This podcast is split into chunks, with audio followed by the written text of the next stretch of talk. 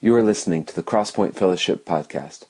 This series is called Miracles, where we take a behind the scenes look at the miracles of Jesus and how they can apply to our everyday life. Uh, this week, um, uh, this week I had to uh, take the car in or the van in. There's a little bit of oil leak uh, from a previous oil change, and ended up being just a little, little, you know, O-ring gasket deal. And and so took took it in. And we take it to Firestone over there by uh, on the Glenstone side of uh, Battlefield Mall. And whenever I when, when we have car work done, I take it in and I walk into uh, Battlefield Mall and go sit at Starbucks and I work, do sermon prep, and etc. And, and as, I go into the Battlefield Mall there on that side that the Starbucks is in towards Glenstone, uh, I, I always go down to the bathroom to you know make sure everything is uh, taken care of so I can fill it back up. And uh, as I walk down the hallway, there's a, there's a, there's a vending machine there, Coke vending machine. Uh, and this gentleman comes up, and I immediately, to the vending machine, not to me, to the vending machine, I immediately, and that, if he would have come up to me, this would be really weird, uh, uh up to the vending machine, perturbed, and his voice was, was audibly perturbed. And he, he, he said, how much, how, how am I supposed to know how much these things are? That's why it would have been awkward if he had been asking me that. But um, so th- this lady walked up with him up to the vending machine. I'm assuming his wife. I mean, they were together, and, and, and so he they're, they're studying this thing to try and figure out how much the cokes and the waters and stuff in the vending machines were. And as I walk past them, as I walk past them, um, I look at the whole situation. Look at the vending machine. There's a sign right there on the vending machine, right there on the vending machine. It says, Sorry for the inconvenience, but this vending machine is temporarily out of order.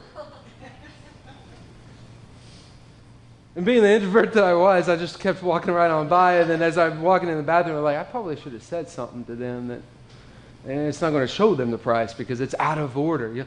Have you ever been blind to a situation, blind to a situation that is right in front of you? Uh, I'm a guy, so you know I've looked in the drawer, looked and looked and looked and searched and searched and searched for the thing in the drawer, closed the door in frustration and said, It's not in there. My wife comes in and three seconds flat, like, finds it. Right? Ladies, right? Amen, ladies? Yeah? I'm also a soccer referee, so people believe, you know, I'm blind. Usually I'm not the one that's blind, but that's a separate issue. And in fact, I, I was in Dallas this weekend at a referee conference, and some of you are just completely confused by that because referee conference, like, is that like old blind people telling young blind people how to be blind? Like, is that how that works? Kind of something, something kind of sort of like that. But maybe you've been blind to a situation that's right in front of you, or you've known somebody that's been blind to a situation. You're just going, uh, do I say anything about this? Or we're in the middle, actually concluding next week, a series called Miracles. We're taking a look at the miracles of Jesus, the seven miracles of Jesus that John recorded. And John was a disciple of Jesus. He's a guy that walked with Jesus for two and a half to three years, and he eyewitnessed every one of these miracles. And before he died, before John died, he wrote down all of these, these miracles. But also, something else that he said about these miracles is that if I wrote down everything that Jesus did, all the paper in the world would not be able to hold the, the, the pages needed to write down what Jesus did. He just told, chose seven. Why did he choose these seven?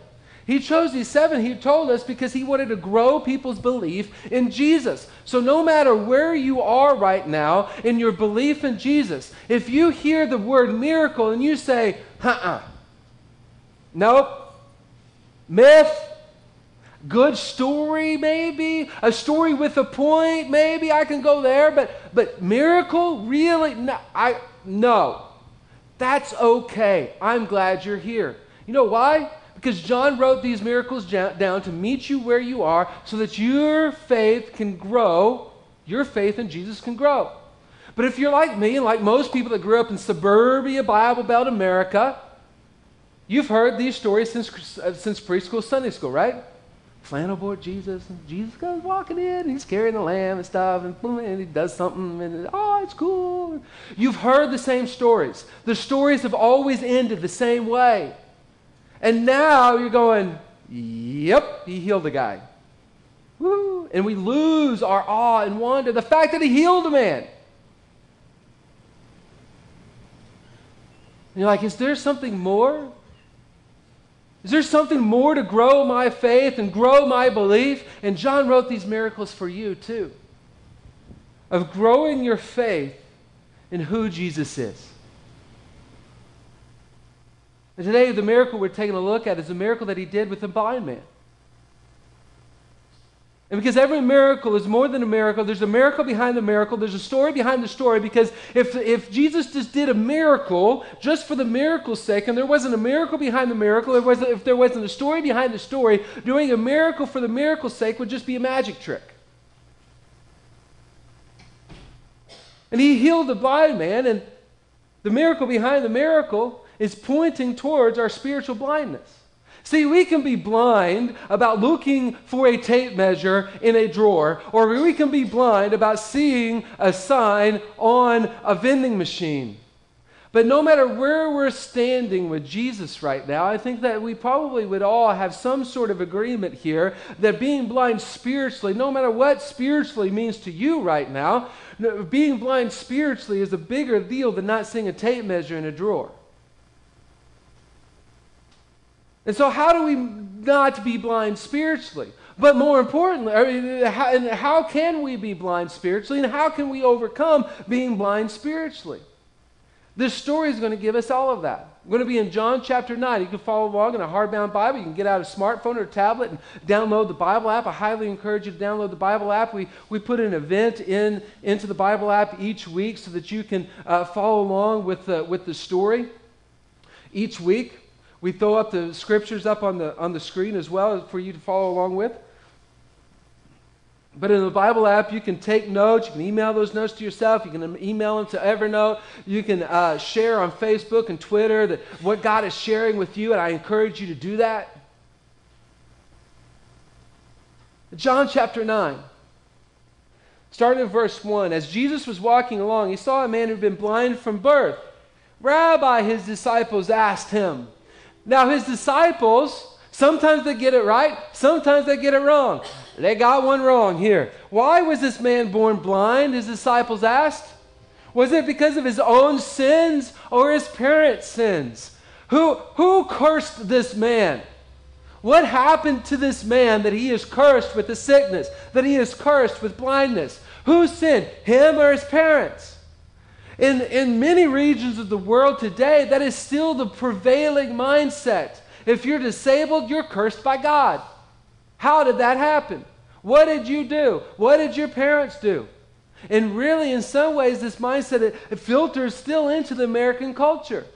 But you know how a lot of ways this filters into the American culture? Maybe it's because of somebody saying this about somebody else, but I think predominantly it's about us saying it about us. There's something we don't like with ourselves. There's some fatal flaw that keeps showing up. There's some, there's some deformity. There's some deal. There's some suffering. There's some sickness. There's some something.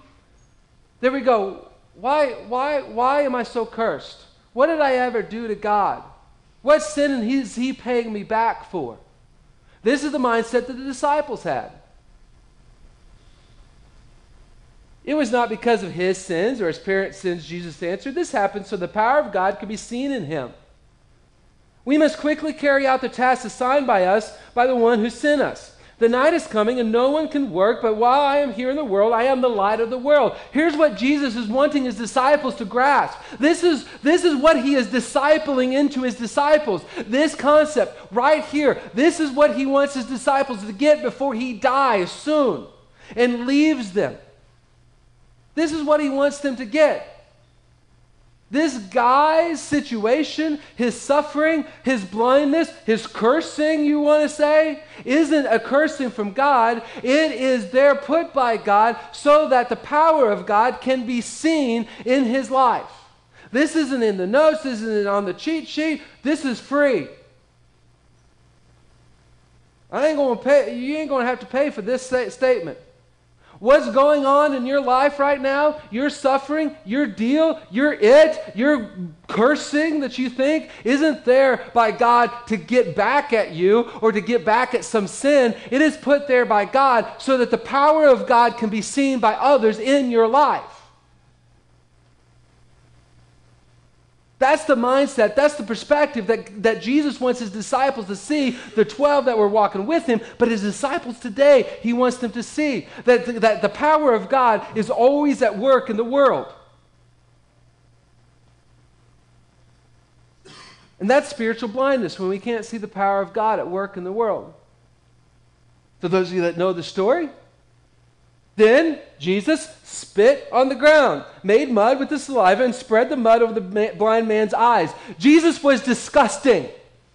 This is gross, right? I mean, imagine being the blind man. Imagine being the blind man. You're sitting there, standing there, whatever, blind, can't see a thing, been blind since birth, used to this. You hear some people walking up. You can tell that it's a crowd of people, that it's a group of people, and you hear something you've heard time and time and time again. Hey, rabbi. Hey, teacher. Hey, hey, hey, this guy that's sitting here that's blind. Is he blind because of his parents' sins or for his own sins? And the guy's sitting there going, I'm blind, not deaf, thank you.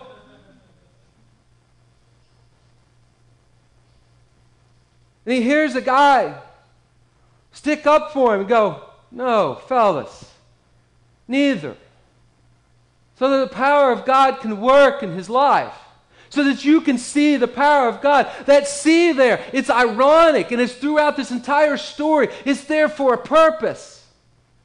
So that, so that people can see the power of God at work in his life. And the guy, imagine being the blind guy sitting there going, The power of God, the power of God, where is the power of God? I've been sitting here, I've been blind since birth. What is the power of God? What would the power of God do? What, what, what do you mean, the power of God? And then all of a sudden you hear,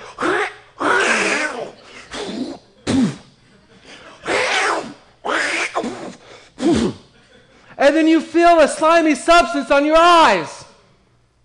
And you're going, the power of God, what, what, how, what is going on here?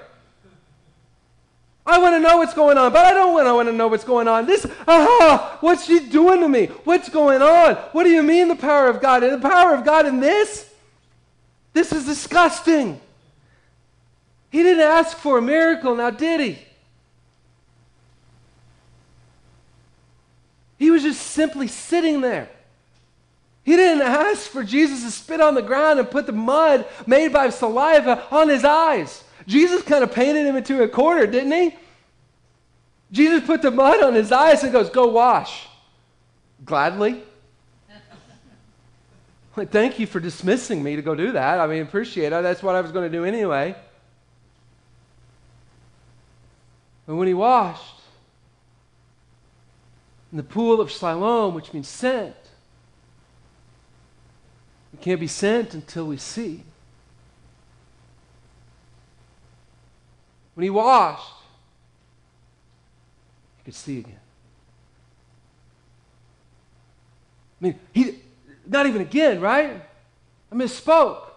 He could see for the first time ever. I mean, we're, we're like, oh, yeah, yeah, it's preschool Sunday school, right? Flannel board. I said, Come on, the guy never had seen before. This is before LASIK surgery, people. And he could see. He could see color for the first time. He could see faces for the first time. But imagine the hurt. I mean, you go into a movie theater and come out and it's bright sunny and you're like, ah, right? Come on, imagine that. He could see. He's excited. I mean, I can see who you're going to go tell. Your BFF, right? Facebook, Twitter, I can see. He goes to his neighbors and he's expecting, hey, hey, hey, hey, hey, hey, I can see. And ah, ah, ah, ah, I can't believe it, right? This is what he's expecting. His neighbors and others who knew him as a blind beggar asked each other, Isn't this the man who used to sit and beg? Isn't this is fascinating. Huh. It's not the answer he was expecting. Eh. And then some, some said he was, and others said, no, he just looks like him. But the beggar kept saying, Yes, I'm the same one. I'm the one. I'm the one. I'm the one. I'm the neighbor. I'm the person. I was blind. Now I can see. Uh, I don't, I, I, I don't know what happened. I think I know what happened. I don't want to know what happened. I don't want to know what really happened, but I can now see. Who healed you? What happened? He told him, The man they called Jesus made mud and spread it over my eyes and told me, Go to the pool of Siloam and wash yourself. So I went and washed, and now I can see. Where is he now? Like, can you not uh, focus on me seeing, okay? Stop asking questions. Where is he now? They asked. I don't know. I don't care. I can see. But at best, the, the response was, eh. Everybody else was like, Sam put you up to this, didn't he? Sam, where's Sam? Little trickster. You look like Sam. Where's Sam? Come on, come on, come on, come on, man.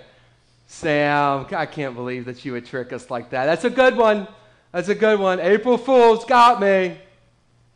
Oh, I'm the one. We're spiritually blind if we don't, don't think that God at work is physically possible. It's not physically possible. Now, this could range from, I don't know if I even believe in God. You know what? I'm glad you're here. Because we want God to start showing himself that he can work. It can also range to the religiously, physically impossible. I think we've all been there. I don't know if sharing about God, or I don't know if about telling them about church or Jesus. I don't know if that would work. I mean, really? Saying, God, that's not physically possible to save them. Why can I recognize this blindness? Because I have that conversation with myself often about people. You know what? We're spiritually blind. We're blind to seeing God work in that situation because we're saying, God, it's physically impossible for you to work in their life, and so therefore we would never see Him work in their life. God is always at work for the salvation of people. Always. Everyone. All He's asking us to do is join Him in that.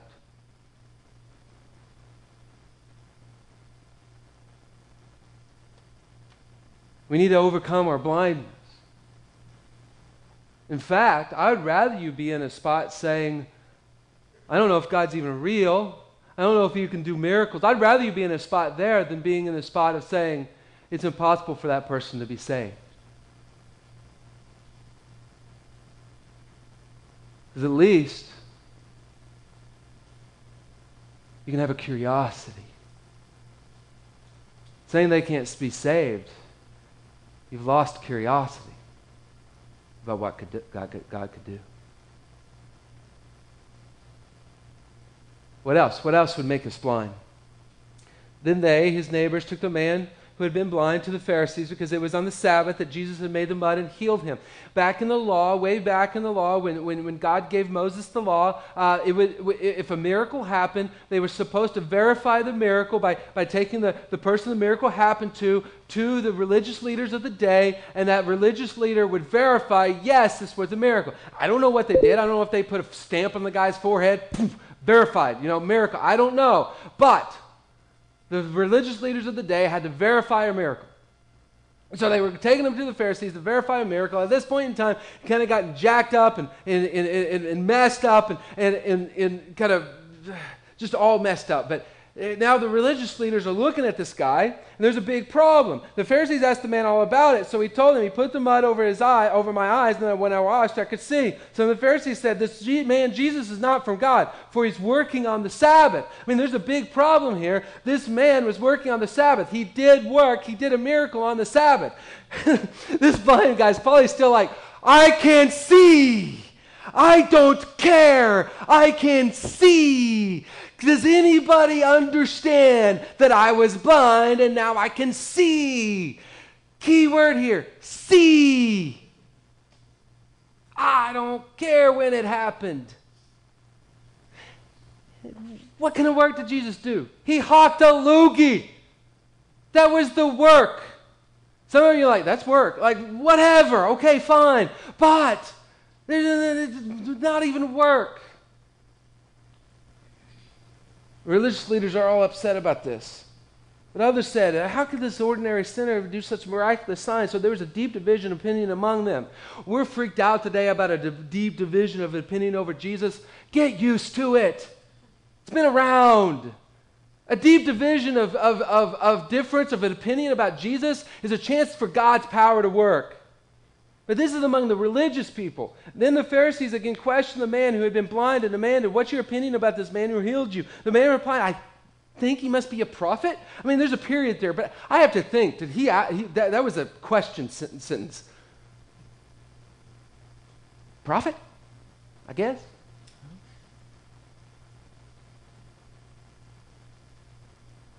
This one's more dangerous. More dangerous. Pharisees were like, this Jesus guy, he's a sinner. He's a sinner. God's not at work here, it's Satan that's at work. Why is this dangerous? Well, in the other three Gospels, the other three Gospels, Jesus called this the blasphemy of the Spirit. And those of you that are rec- that phrase know that Jesus said this is the only unforgivable sin. See, blasphemy of the Spirit isn't just saying, I blaspheme the Spirit. That's way too simple. Blasphemy of the Spirit, contextually, if you actually read the story, is that the Pharisees, the religious leaders, Jesus just did a miracle, and the religious leaders came up to Jesus and said, I know you're from Satan. These works you're doing are from Satan. You're not from God. Jesus said, because you're attributing the work of God to Satan, that's blasphemy of the Spirit, and that's an unforgivable sin. This is dangerous. Jesus himself said this is unforgivable.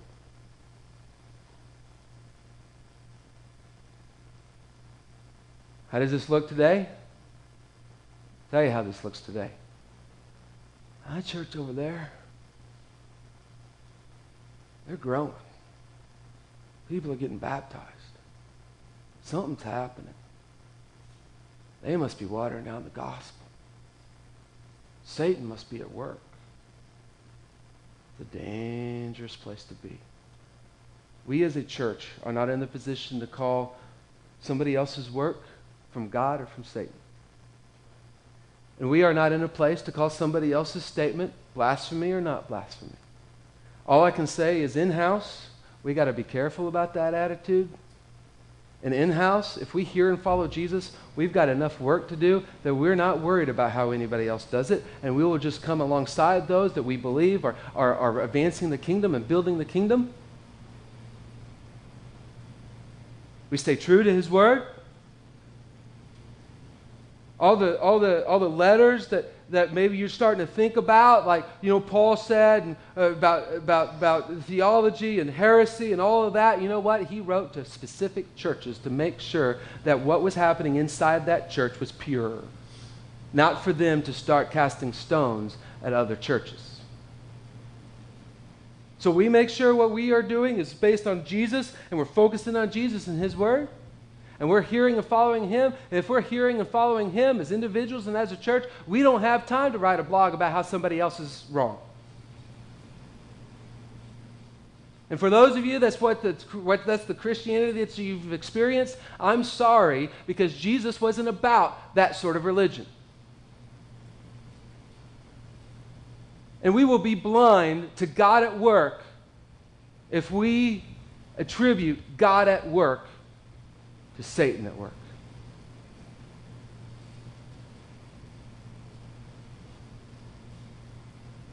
How else can we be blind? The Jewish leaders still refused to believe the man had been blind and could now see, so they called in his parents. They asked him, Is this your son? Was he born blind? If now, if so, how can he now see? His parents replied, We know that this is our son that he was born blind, but we don't know how he can see or who healed him. Ask him. He's old enough to speak for himself. You're going, awesome parents. He gets worse. His parents said this because they were afraid of the Jewish leaders who had announced that anyone saying Jesus was the Messiah would be expelled from the synagogue. They would be de-synagogued. That is why they said, he is old enough, ask him. parents are like, hey kid, boom. Have fun with that bus I just threw you under.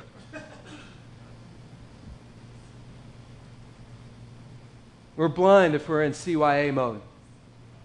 There's no apostrophe there. What does that mean? Ask somebody else. I'm not going to tell you. This is what it looks like. We show up on Monday. Somebody's like, hey, what'd you do this weekend? Oh, I got sleep in. My kid had a game. And I got to mow. Anything else? No. Never anything about Jesus. Never anything about God working. Never anything about how God is working in church. Never anything about attending. Never anything about what God is do, doing in your life and what you're seeing. You cover yourself. Now, in that day, in the synagogue, the, synagogue had everything to do with getting a job, social status, marketplace, everything. Today, all we're worried about is people rolling their eyes at us. But how can I recognize this blindness? I'm susceptible to this one as well. What will they think? How dumb is that, right? How dumb is that? We'll never see God at work if we're always trying to cover ourselves and, and, and, and worry about what people might think. Do we need to be smart? Yes. Be intelligent. But God's always at work in people's hearts and people's lives. He'll tell us how we need to engage with them. Hey, can I pray for you? Hey, this is a perfect week for this, right? Easter. More people are interested in coming to church because it makes them feel good that they went to church on Easter, right?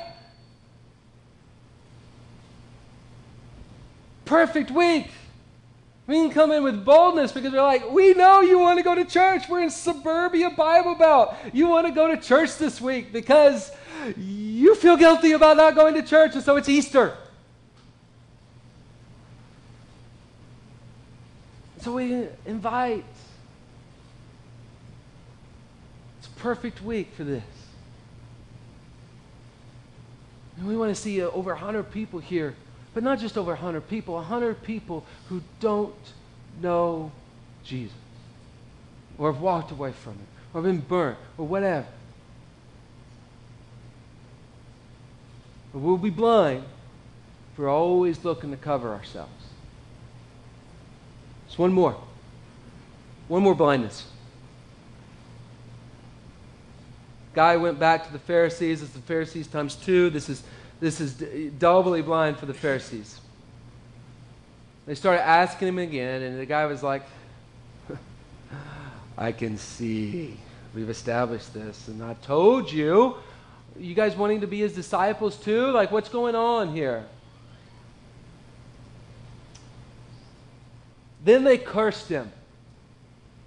To be graphic, to be graphic, they told the guy, Go to hell. You are his disciple, but we are the disciples of Moses.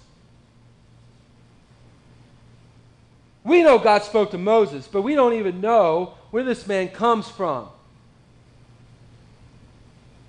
Nice, right?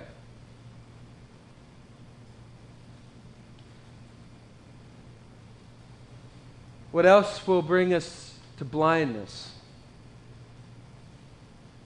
We'll be following tradition following the rules, following the law. We'll end up telling a whole bunch of people to go to hell who just simply want to know who Jesus is. The same Moses that, that, that, that these men referenced, God's power was at work first to establish relationship with people who didn't have relationship with him so that then he could give them the law so that they could have a joyful life an abundant life The power of God is at work to establish relationship, hear and follow relationship with people before the rules. So if we want to see God at work, we've got to see God at work before the rules come into effect.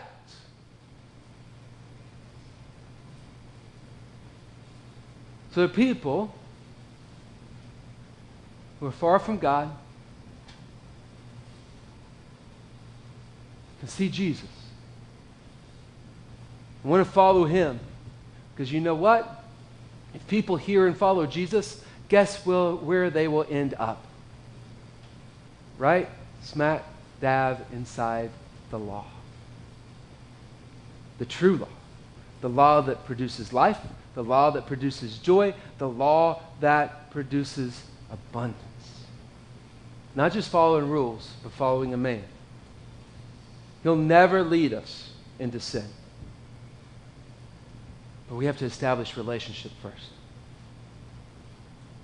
So we're connecting people to people first, people to God next. If we're worried about tradition, we're worried about the rules, we'll be blind, completely blind to what God is doing. So, how do we not be spiritually blind? When Jesus heard what had happened, he found the man and asked, Do you believe in the Son of Man? The man answered, Who is he, sir? I want to believe in him. This is brilliant. This is all. You have seen him. You know, you know the guy, the guy, the guy, the guy that you couldn't see, but now you can see.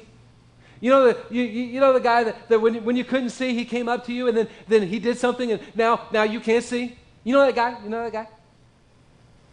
You've seen him. It's physically possible now for you to see the Son of Man. And he is speaking to you. I am him. I am the Son of Man. I am the guy that you've heard whispers about. I am the guy that you've heard about, talked about in the Old Testament, that he is coming, that he, he, will, he will come to restore. I'm him. Yes, Lord, I believe. The man said, and he worshiped Jesus. What did this look like? Does this look like the man just breaking out in our God right there in front of everybody, like some, some sort of high school musical meets Jesus, meets Glee, some sort of thing like that? Like he just breaks out in song? Because that's what that's worship, right? Singing. Or did he just bow down at his feet? Did he start kissing his feet? Did he start crying? A couple of months back, I talked about a story of when Elijah went to his first grade year and a friend from kindergarten comes in and goes, Hey, it's Elijah. My oldest, it's Elijah, it's Elijah, it's Elijah. Is that what the guy started doing? Hey, it's Jesus. It's Jesus. It's the Son of Man. It's the Messiah. It's the man. It's him right here. I think it could have been all of that. But you know, in the totem pole of worship, Sorry, Phil. Music's probably the lowest. Why? Doesn't take a whole lot of time. Doesn't take a whole lot of reputation. And it definitely doesn't take any sacrifice. Romans 12:1 tells us that worship is us being a living sacrifice. So like, well, Living sacrifice, what does that mean? I walk into my, my work tomorrow and lay down on my boss's desk and give him a knife and go, right, right about here, right about here. Living sacrifice, right, right about here. No, please don't do that. Please, don't want that call. It means we walk into work tomorrow and we go, God, I don't want to be blind to what you're doing here in my workplace. Can you show me what you're doing so I can hear and follow you? God, I don't want to be blind to what you're doing right here in my neighborhood. Can you show me so that I can hear and follow you? God, I don't want to be blind at what you're doing in my school. Students, students, what you're doing in my school. I'm, I'm here to hear and follow you. You know what that is? Worship the worship that God accepts, the worship that is pleasing to God, the worship that, that filters up into his nostrils and is a pleasing aroma to him. Walking into tomorrow going, I'm a living sacrifice for you. Whatever you want, I'm here. You're at work, so I'm here.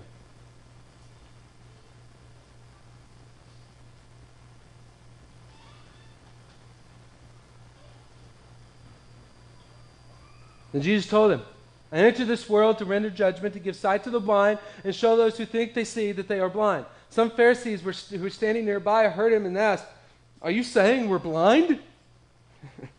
You're quick. If you were blind, you wouldn't be guilty. Jesus replied, But you remain guilty because you claim you can see. Like, did Jesus just enter in the opposite world here? What's going on? Clue. There's a clue. There's a clue in the man's response to Jesus. When Jesus asked him, Do you believe in the Son of Man? There was a clue. Did you catch it? Did you catch it? There was a clue. I want to believe. Want, right? See, being blind is good because when you are blind, you want to see. When you are blind, you believe there's something outside of you that needs to happen. You can't do it yourself. You want. You want to believe. You want to desire. See, when you see, you're sitting there going, I'm good. I'm good. I don't need anything more. I'm good. Guess what? You're one of these four. Guaranteed. There's somewhere that you are. Maybe doubly blind somewhere. If you're like, I'm good, you can sit in the church all your life and go, I'm good. I, I see. I don't need any more. You're blind. And when you're blind, you're going, I can't see squat. I need Jesus. See, this is why Jesus talked about the light at the very beginning. When I am with you, you will have light. I'm with you when you're seeking after me. When I'm uh, when you're coming in and leading into me because you want to believe and you want to want to desire and and and, and you know what bent up belief and bent up desire is worship Worship. Worship. When you want to believe and when you want to desire, that comes out in worship. So we'll worship whatever we believe in and whatever we desire, won't we?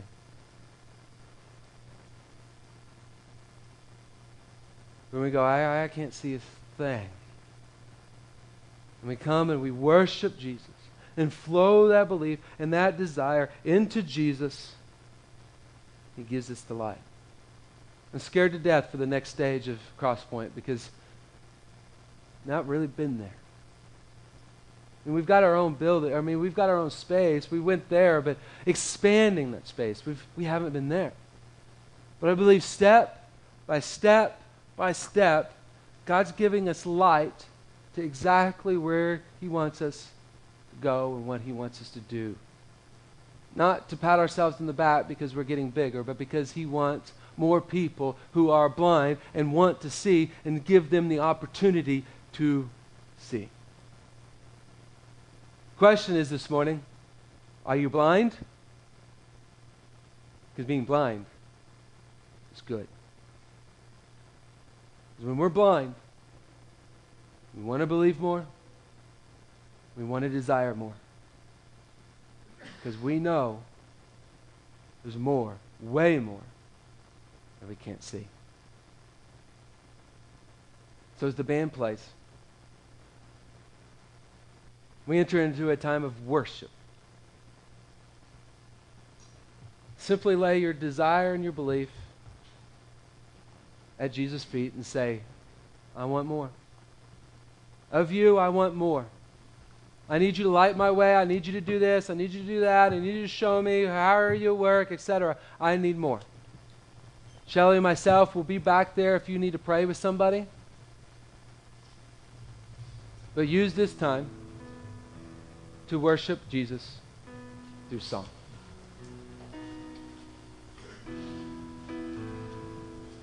Say, Jesus, I'm blind. You help me see. Dear Heavenly Father, Lord, I thank you for this time. Pray that you'll move. Show us our blindness. Do something in us that makes us realize that being blind is actually good. We'll be able to see then because you will reveal it to us. That you, as the creator of this universe, the creator of life, that whatever question we have, you'll answer at some point in time or another.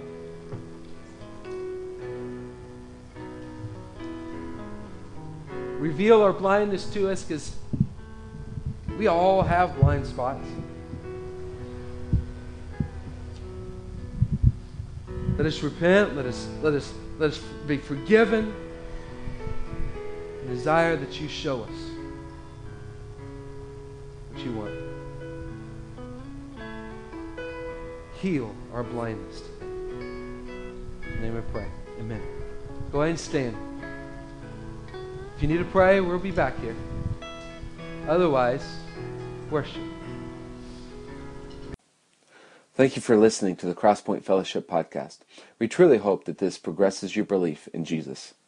Connect with us on Facebook by searching My Crosspoint.